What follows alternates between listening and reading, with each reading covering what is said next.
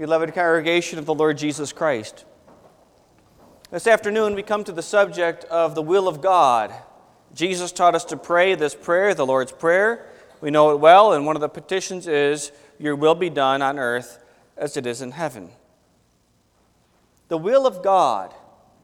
What is the will of God? In the last two, three weeks, we've seen ISIS bombings, a horrible bombing in Iraq, racial protests and riots in the U.S. In Dallas, they turned violent.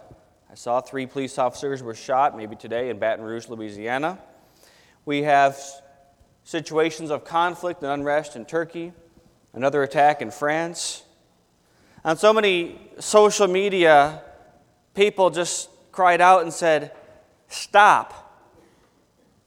Just stop.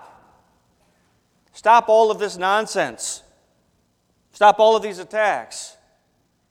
Stop this terrorism. But how? How do you stop these things? You can't make laws against them. There already are laws against them. How do you stop them? We rest in the Lord. We know that only the gospel of Jesus Christ is what changes hearts and lives. We rest in the Lord. And with all the nonsense going on today, believe it or not, things aren't that different. Things aren't that different than they were in the days of the psalmist. Psalm 10, verses 12 and 13 says, Arise, O Lord God, O God, lift up your hand. Forget not the afflicted. Why does the wicked renounce God and say in his heart, You will not call to account? But you do see, for you note mischief in vexation, that you may take it into your hands. To you, the helpless commits himself. We pray this afternoon your will be done. And yet we have to ask the questions of the faith. Is it God's will that police officers were killed in Dallas, Texas? Is it God's will that you struggle with illness? You struggle with brokenness? You struggle with addictions, some of which maybe nobody even knows about? You struggle with sin. Each one of us does. How are we to understand God's will? And even as we see a baptism this afternoon, we're going to see a, a child presented before us in baptism. And in that, we'll ask the question how does baptism connect with the will of God? We pray upon this child, may the Lord's will be done. But what does that mean? What are we actually praying when we pray, Your will be done? That's what we seek to answer in Lord's Day 49 this afternoon. Our theme is Our Lord teaches us to pray the Lord's will. Our Lord Jesus Christ teaches us to pray the Lord's will. First, we're going to ask, What is it? Second, why we pray for it. And then third, how do we do it? Well, first, what is God's will? When we pray, Your will be done on earth as it is in heaven, what does that mean? Well, we can speak about God's will in two different ways because Scripture reveals God's will in two different ways. First, the will of God is the commandments of God. If you're here this morning, I read the Ten Commandments, and I said, This is God's will for your life. You are covenant people, you are redeemed. And so if you ask the question, Pastor, what is God's will? And I'll say, Turn in your Bible to Exodus 20 or Deuteronomy chapter 5, and I'll show you what God's will is. That's the will of God. He's revealed it clearly in His law. In this, the will of God is often called God's pleasure, namely, that which is pleasing to Him. Psalm 103, verse 20 and 21. Bless the Lord, you His angels, who excel in strength, who do His word, heeding the voice of His word. Bless the Lord, all you His hosts, you ministers of His, who do His pleasure. It's pleasing to God to not only give and command and decree His will, in this way, but also that people do it and seek to give honor to God in the doing of it. This fact that God's will is his command is even more explicit in 1 Thessalonians 4 3. For this is the will of God, your sanctification, that you should abstain from sexual immorality. Just think about that first phrase. For this is the will of God, your sanctification. So when we talk about the will of God and we pray, Your will be done, we're talking about that portion of our life that we are in. If you're sitting here as a believer in the Lord Jesus Christ this afternoon, you're in the process of being sanctified, which means you're not yet holy. You've not yet arrived, at least not in the full sense of holiness. You are in the process of toiling and trusting. Do the will of God. Indeed, if we think of that passage a little bit deeper, 1 Thessalonians 4 For this is the will of God, your, your sanctification. We see that God's will is by definition pleasing to Him, since it's His. It comes from Him. This is the same way that Jesus uses, uses the term God's will later on in the Sermon on the Mount. If you have your Bibles open, let's look at a couple passages there. Look at Matthew chapter 7.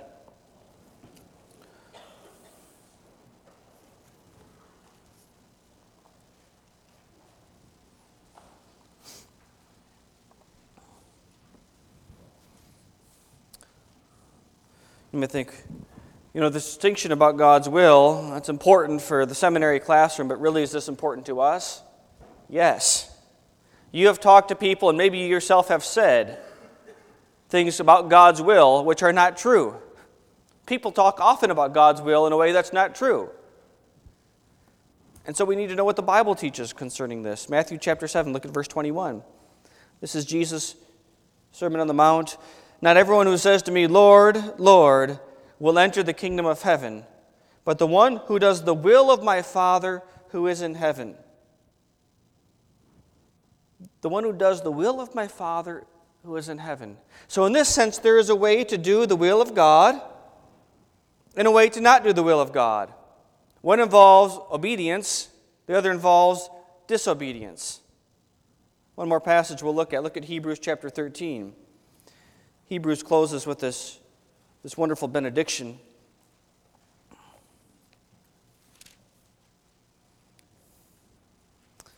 Hebrews chapter 13, look at verse 20.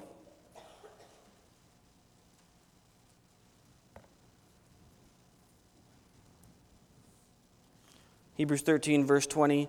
Now may the God of peace, who brought again from the dead our Lord Jesus, the great shepherd of the sheep, by the blood of the eternal covenant, equip you with everything good that you may do his will, working in us that which is pleasing in his sight. See, see the connection between God's will and that which is pleasing. His will working in us that which is pleasing in his sight through Jesus Christ, to whom be glory forever and ever. Amen. The connection between God's will and that which is pleasing to God. It's perfect. It's true. This is also the sense the prophet Micah can say under the inspiration He has shown you, O man, what is good. And what does the Lord require of you? But to do justly, to love mercy, and to walk humbly with your God. In this sense, the will of God is for your life. As you present your children for baptism, and as parents, as you have presented your children for baptism, these are the truths. Think of Deuteronomy chapter 6, verse 5. These are the truths that you are to impress upon the hearts of these your children the will of God. You may give your children commandments. You have to be home at 10 o'clock. Don't stay out late on school nights. Don't push your brother and sister. Don't use that type of language. Don't wear that. Don't say that. It's your house, it's your rules. Of course, you're going to have rules. You must have rules to be a godly parent. But those rules, just like the will of God, just like the prologue to the law, must be connected to the gospel of Jesus Christ. A sermon on the will of God ought not to be able to be preached in a Mormon tabernacle or in a Jewish synagogue. The will of God for the life of the believer in sanctification must be rooted deeply in the gospel of Jesus Christ. Without the gospel of Jesus Christ, we might as well just pack it up right now and go home. Forget the will of God. Can't do it. Don't know it. Can't understand it. But by the grace of God, by the foundation of the fact that we are unworthy, unholy, unrighteous sinners who are saved by grace. We who are ugly have been made beautiful. We who are unholy have been made holy. We who are orphans are now called children. We who are unlovable are now loved. Therefore, brothers and sisters, let me tell you this afternoon walk in the will of God. Pray the will of God may be accomplished in you. Love your neighbor, love your God, live humbly before the Lord. This is the first way to understand the will of God it's God's law. Very simply, we all have access to it. The second aspect, the second way to understand God's will, is God's will of precept or command. Here we understand that God decreed all things that would come to pass from before the foundations of the world. This involves the election of some, the reprobation of others. It involves each thing that is done to us. The sermon this morning I mentioned from the Catechism, from the Scriptures, not a hair can fall from your head without the will of your Father in heaven. That God clothes the lilies of the field, God gives homes and food to the birds of the air. It isn't just by chance, not by luck, not by happenstance, it's by the providence of God. To put in other words, it's the will of God. He ordained these things that come to pass. Zacharias or Ursinus, the primary author of the Catechism, argues that this is in mind as well in the Catechism. In Deuteronomy 29 29, or rather, he says this is the Deuteronomy 29 29 aspect of the will of God. Also, this aspect of the will of God is oftentimes referred to as God's pleasure as well. If you still have your Bibles open, let's look at Isaiah chapter 46.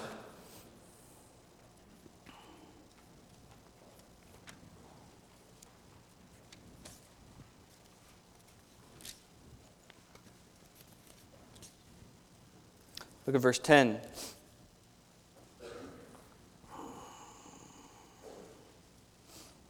The will of God can be synonymous at times with the counsel or the decree of God.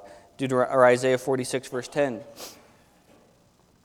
Declaring the end from the beginning and from ancient times things not yet done, saying, My counsel shall stand, and I will accomplish all my purpose. I will accomplish all my purpose. My counsel shall stand. We sang this morning, Great is thy faithfulness. There is no shadow of turning with thee. God is, God was, and God is to come. He, Father, Son, and Holy Spirit, is the eternal God. And now flip over to Romans chapter 9.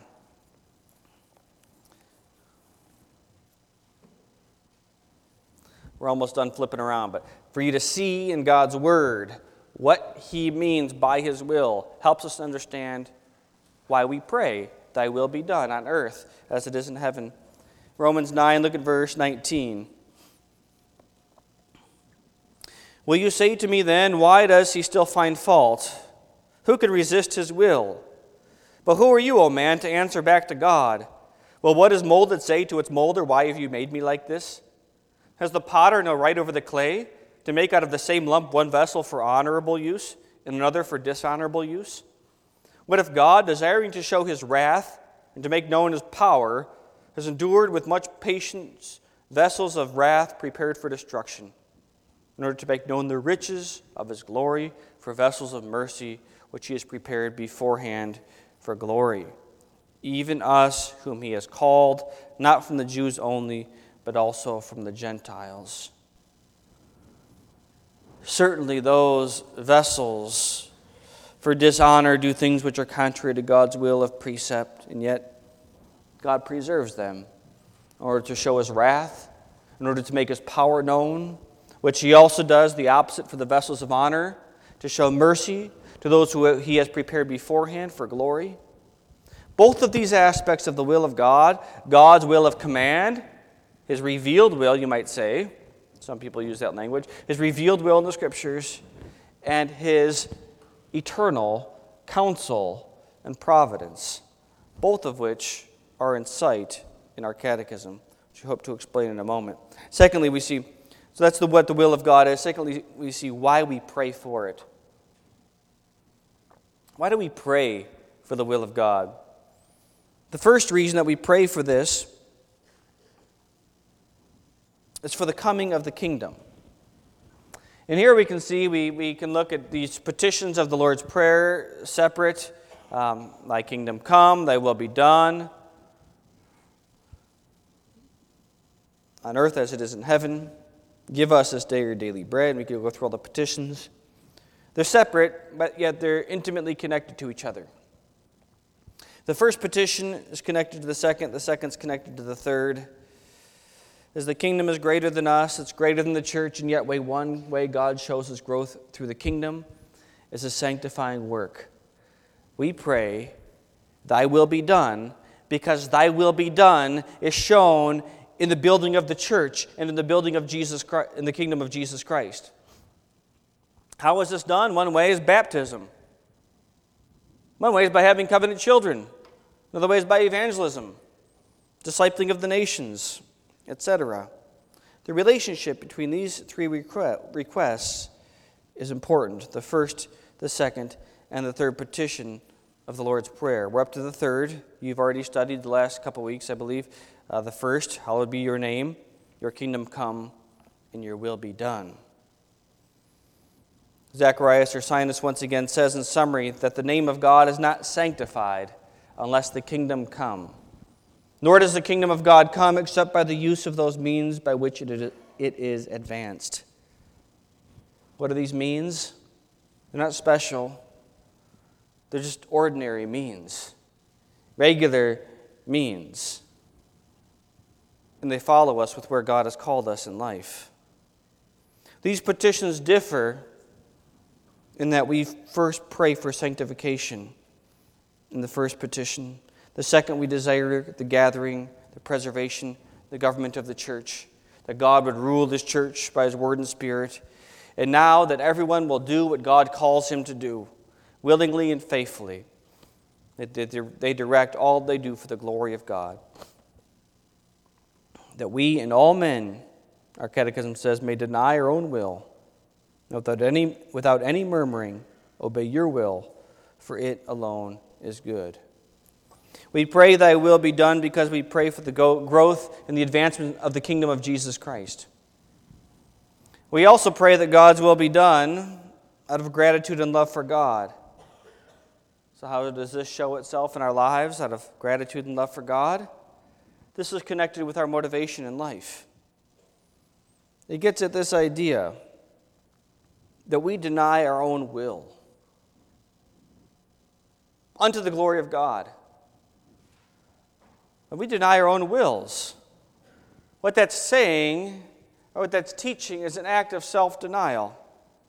It means that we are willing to give up something of our desires, of our wants, of our dreams, of our hopes, which are contrary to the law of God. The world says they may be great. The world may pat you on the back for having these things. But God's word doesn't. It's a self denial. And the second part of self denial, as our Lord teaches us, is that we pick up our cross and we follow Him. And what this means, congregation, is that we do those things which God calls us to. Now, there are things that God calls all of us to as Christians by the fact that we are Christians. You are called to believe. You are called to repent daily of your sins. You are called to show love, patience, respect, the fruit of the Spirit, etc. But you are also given unique and particular tasks and callings. We must not despise these things, but we must view them and receive them as coming from the Lord. In this, we are forbidden from being complainers. Did you realize that your complaining works contrary to the will of God? That you can't actually honestly confess what Lord's Day 49 confesses and still be a complainer. When you complain, think about this for a moment. Who are you complaining against? Who are you complaining against when you complain? God. In a sense, all complaining is complaining against God. Okay. Listen to these words from Exodus chapter 4. At the burning bush, God calls Moses to go to Pharaoh. And God tells Moses to say to Pharaoh, Let my people go. And Moses comes up with a whole list, five actually, excuses why he ought not to be doing this job. He's not really cut out for the work. And then he says this, Romans or Exodus 4 verse 10. Moses said to the Lord, "O my Lord, I am not eloquent either in the past or since you have spoken to your servant, but I am slow of speech and of tongue." He's complaining. God, I'm not I'm not really cut out of the speaking before Pharaoh type of thing. I get scared. I'm not eloquent. I can't do this. Send somebody else, please. What is God's response? Okay, fair enough. No, no, not at all. That's not what God says. He says in verse 11 Then the Lord said to him, Who has made man's mouth? Who makes him mute or deaf or seeing or blind? Is it not I, the Lord? Now therefore go, and I will be with your mouth and teach you what you shall speak. Complaining. How foolish it is to lose patience when some affliction comes upon us. Or that we've prayed for something that God would remove it. Think of maybe a weakness, a sin, an addiction. And yet, once again, we fall into it, or He doesn't remove it from us. Think of the Apostle Paul, who prayed three times that the thorn in the flesh would be removed, and it wasn't. Maybe it's the very affliction. Maybe it's the very sickness of your life. Maybe it is a difficulty that God has given to you, that God is using in your life to sanctify you. Maybe to teach you, to chastise you, maybe to prepare you for something more glorious. And you just can't see that far. You don't know what tomorrow will hold. You don't know where you will be a year from now. But you do confess that God prepares you for where you will be for a year from now, correct? This Is what we confess in Lord's Day 10, in the providence of God? Yes. This really is why, when we pray concerning the will of God, we do so with utmost humility because we don't know. We have a tendency to think we know quite a few things. We have a tendency to think that we know more about what God is doing than what He's actually doing. But we are so limited by a finite mind. The will of God is still shrouded in a mystery, at least in terms of His decree. We pray this prayer Thy will be done. We look to Him for strength. We pray that the glory of God will be in the forefront. And we live our lives, that that truth of God's glory through us will permeate all that we do. Once again, Ursinus says, quote, God's will, or rather, God wills that we should desire these things from Him, namely blessings, and leave the final issue of things with Himself. We, in the meantime, properly discharge our duties. Now, before we move on, there's one question that might come to mind. And the question is why do we pray for something that will come to pass anyway? You pray God's will be done. Do you think God's will won't be done? What if you don't pray that prayer? You think God's will still will be done? Why should we pray for something that's going to be done anyways? Whether we desire God's will or not, or pray for it, it will always still be done. To understand this, we must remember we do not pray that God's will will be done as if it might not be. Rather, we pray for God's will so that it may be done by us, in us, and through us, and also that all the events that God has ordained may contribute to our salvation, our trust, our hope, and reliance in Him. We pray for God's will to be done because God has ordained all things that come to pass. He's ordained where we will end up, He's ordained where you will be in five years.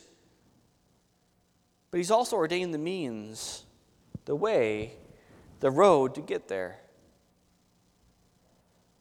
And that's how we pray the will of God. He not only ordains the ends, He, he ordains also the means.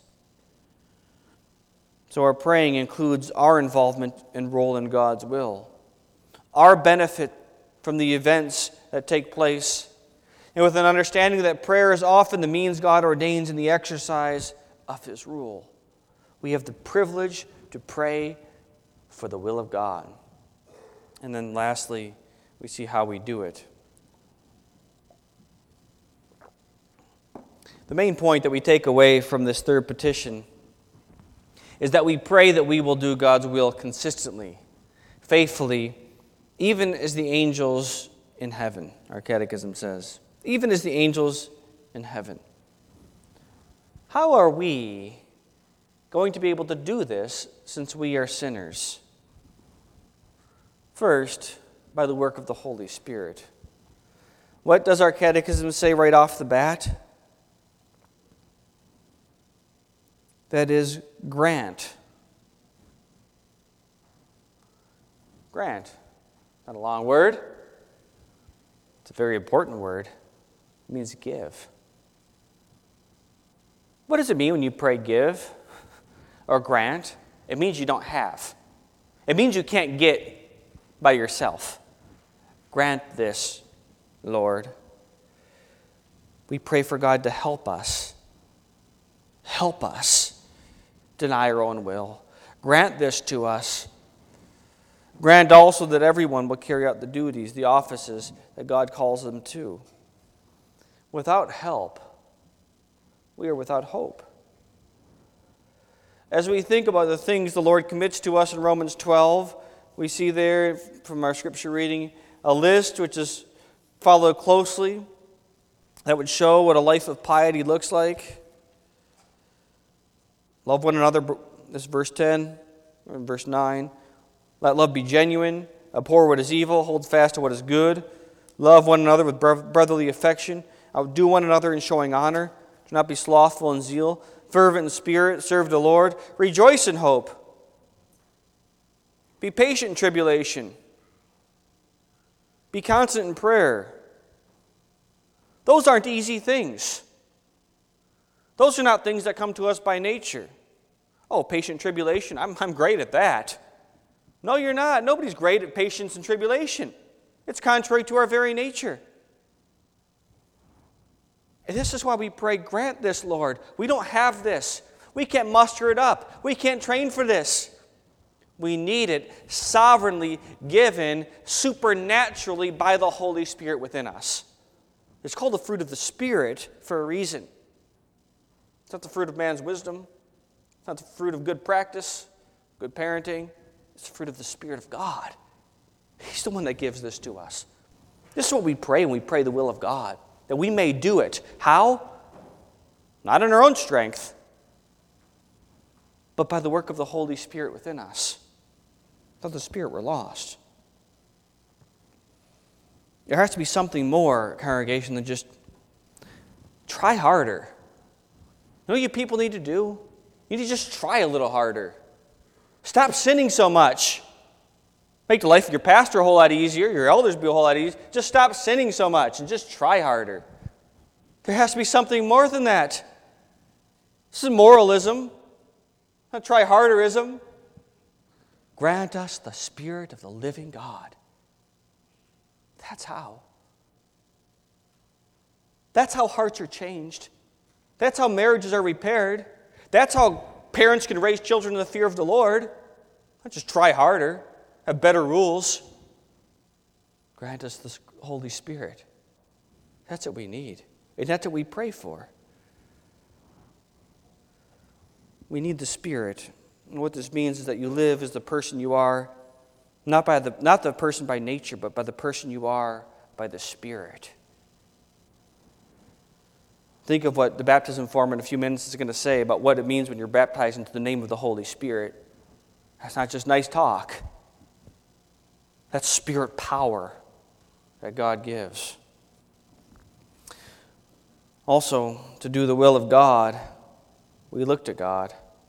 We find our strength from God, and we turn from sin. A little while ago, there was a, a pastor I knew, I was talking to him, and he told me about an announcement that they were going to read from the pulpit. There's a man in their congregation who had been under church discipline for seven years I said, How, how is somebody under discipline for seven years? Don't you understand the steps of church discipline? This is supposed to end in something restoration or excommunication. Well, back and forth. He's taken off, put back on, taken off, put back on. He's a drug addict. He had seven children. Just regular person, drug addict. So, what happened? He said, for the first time, he came to the consistory and laid it all out there. The announcement that was read from the pulpit that Sunday involved many tears from many people that have been praying for a long time. But it was a glorious announcement. This brother has come to repentance. The congregation rejoiced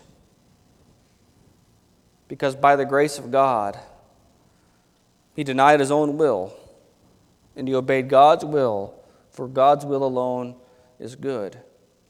How can that happen? How can that happen? He had gone to treatment before by the grace of God. But for the grace of God, brothers and sisters, where would we, we be today? We would be that person. We pray, Thy will be done we do so on our knees. We do so with humility. We do so by asking for the Holy Spirit and saying, God, this must come from you. We can thank the Lord for the blessings of Christian liberty, but liberty might not be a license to sin. Liberty must not be a license to be lazy. And so our call is to live a life of spiritual discipline. What this means is that you take the Christian life seriously when a couple, when parents present a child for baptism, it, it's a reminder to all of us either the fact that you yourself have been baptized or that you yourself also have made that vow to have your children presented for baptism. And the question and the seriousness of it, and it's serious because we don't take very many vows, is that do you realize what you're saying? When you promise to instruct a child in the fear of the Lord, to teach them the ways of God? Who has strength for those things? It's not just truths that you convey for an hour a day where you teach, it's your life, it's your family, it's your being. You're always teaching, your children are always learning. And the question that you must ask yourself, parents, are you taking this seriously enough? Or you young people? You're here Sunday afternoon. Good. You ought to be here. Are you waiting to grow up spiritually? Ah. You're young now. You can you can run wild for a while. Hopefully by the time you turn 25 you can come back. Well, we'll take you back. No. You're going to turn 25? You sure you're going to make it that long? You think you're going to end up at home tonight in your bed? Maybe, maybe not. Who here knows the hours of his life? We pray God's will. These aren't just empty words, it's a life commitment to the Lord Jesus Christ. Pray it every day, but do it every day. Commit yourself once again to die to self and to live to Jesus Christ. And at the end of the day, and you get down on your knees beside your bed and you say, God, I did it again. Won't be a surprise to Almighty God. You say, God, I turn from my sin and I turn unto you. And tomorrow morning, wake up and commit yourself the same again. I think, again? Every day? Yes. This is sanctification. This is the Christian life. This is a life of toiling and trusting.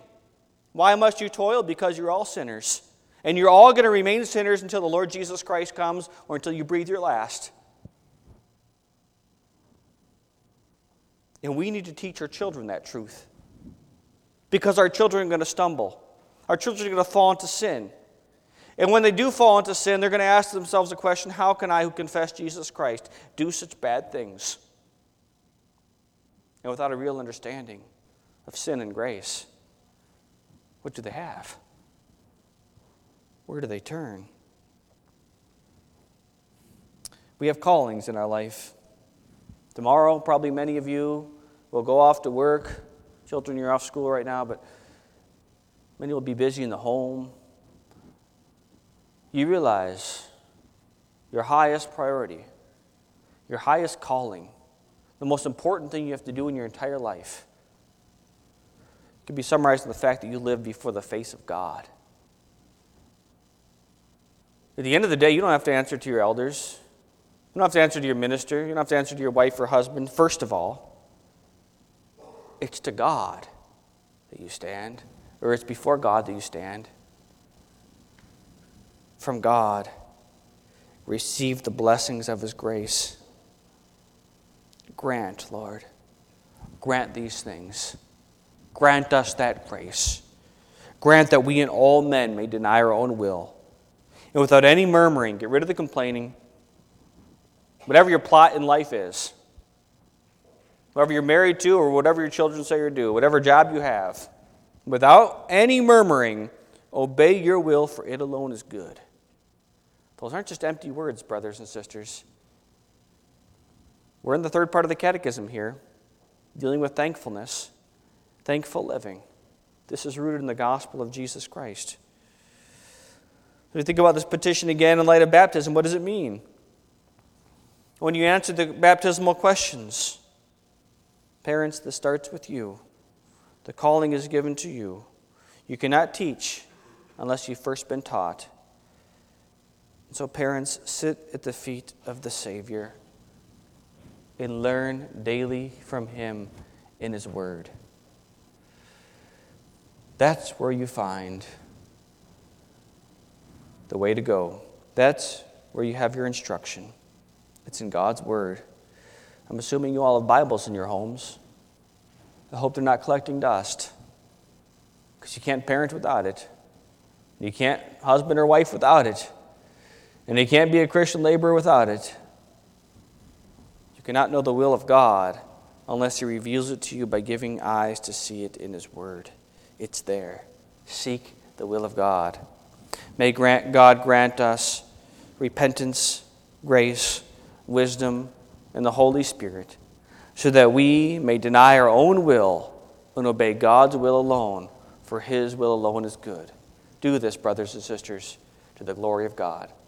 Amen to receive the sign and seal of the covenant. Doing so, we turn to the form that's on page 597 in the back of your book or in your book of praise.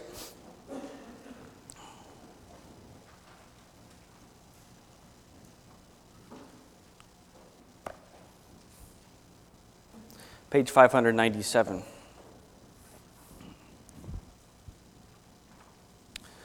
Beloved congregation of the Lord Jesus Christ, the doctrine of holy baptism is summarized as follows First, we and our children are conceived and born in sin, and are therefore by nature children of wrath, so that we cannot enter into the kingdom of God unless we are born again. This is what the immersion in or sprinkling with water teaches us. It signifies the impurity of our souls, so that we may detest ourselves, humble ourselves before God, and seek our cleansing and salvation outside of ourselves. Second, baptism signifies and seals to us the washing away of our sins through Jesus Christ. We are therefore baptized into the name of the Father, the Son, and the Holy Spirit. When we are baptized into the name of the Father, God the Father testifies and seals to us that He establishes an eternal covenant of grace with us. He adopts us for His children and heirs and promises to provide us with all good and avert all evil or turn it to our benefit. When we are baptized into the name of the Son, God the Son promises, to, uh, promises us that He washes us in His blood from all our sins and unites us with Him in His death and resurrection. Thus, we are freed from our sins and accounted righteous before God. When we are baptized into the name of the Holy Spirit, God the Holy Spirit assures us by this sacrament that He will dwell in us and make us living members of Christ, imparting to us that which we have in Christ namely the cleansing from our sins, the daily renewal of our lives, that we shall finally be presented without blemish among the assembly of God's elect in life eternal. Third, since every covenant contains two parts, a promise and an obligation, We are, through baptism, called and obliged by the Lord to a new obedience. We are to cleave to this one God, Father, Son, and Holy Spirit, to trust Him, and to love Him with all our heart, soul, and mind, and with all our strength. We must not love the world, but put off our old nature and lead a God fearing life. And if we sometimes through weakness fall into sins, we must not therefore despair of God's mercy, nor continue in sin, for baptism is a seal and trustworthy testimony that we have an eternal covenant with God. Although our children do not understand, these, understand all this, we may not therefore exclude them from baptism, just as they share without their knowledge in the condemnation of Adam. So are they without their knowledge received into grace in Christ. For the Lord spoke to Abraham, the father of all believers, and thus speaks thus also speaks to us and our children, saying, I will establish my covenant between me and you and your offspring after you throughout their generations for an everlasting covenant, to be God to you and to your offspring after you. Genesis 17 7. Peter also testifies to this when he says, For the promise is for you, and for your children, and for all who are far off, everyone whom the Lord our God calls to himself. Acts 2, verse 39. Therefore, in the old dispensation, God commanded that infants be circumcised. This circumcision was a seal of the covenant and of the righteousness of faith. Christ also took them in his arms and blessed them, laying his hands on them. In the new dispensation, baptism has replaced circumcision. Therefore, infants must be baptized as heirs of the kingdom of God and of his covenant. And as they grow up, the parents have the duty to instruct them in these things. In order that we may now administer this holy sacrament of God for his glory, for our comfort, and to the upbuilding of the congregation, let us call upon his holy name. Let us pray. Almighty, eternal God, in your righteous judgment, you punish the unbelieving and unrepentant world with the flood.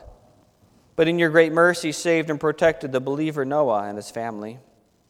You drowned the obstinate Pharaoh and all his host in the Red Sea, but led your people Israel through the midst of the sea on dry ground, by which baptism was signified.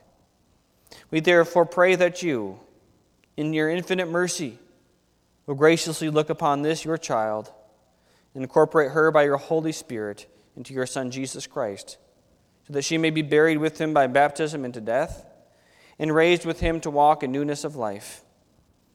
We pray that she, following him day by day, may joyfully bear her cross and cleave to him in true faith, firm hope, and ardent love. Grant that she, comforted in you, may leave this life, which is no more than a constant death, and the last day may appear without terror before the judgment seat of Christ, your Son.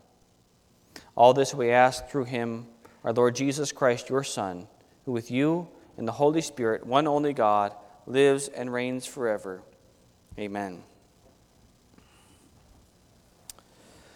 Robin Ashley, please rise. Beloved in Christ the Lord, you have heard that baptism is an ordinance of our Lord our God to seal to us and our children his covenant. We must therefore use this sacrament for that purpose and not out of custom or superstition. That it may be clear then that you desire baptism for the right purpose, you are to answer sincerely the following questions. First, do you confess that our children, though conceived and born in sin, and therefore subject to all sorts of misery, even to condemnation, are sanctified in Christ and thus, as members of his church, ought to be baptized. Second, do you confess that the doctrine of the Old and the New Testament, summarized in the confessions and taught here in this Christian church, is the true and complete doctrine of salvation? Third, do you promise as father and mother to instruct your child in this doctrine as soon as she is able to understand and to have her instructed therein to the utmost of your, pro- of your power? Brother Whiskey, what is your answer? Sister Whiskey, what is your answer? You may come forward.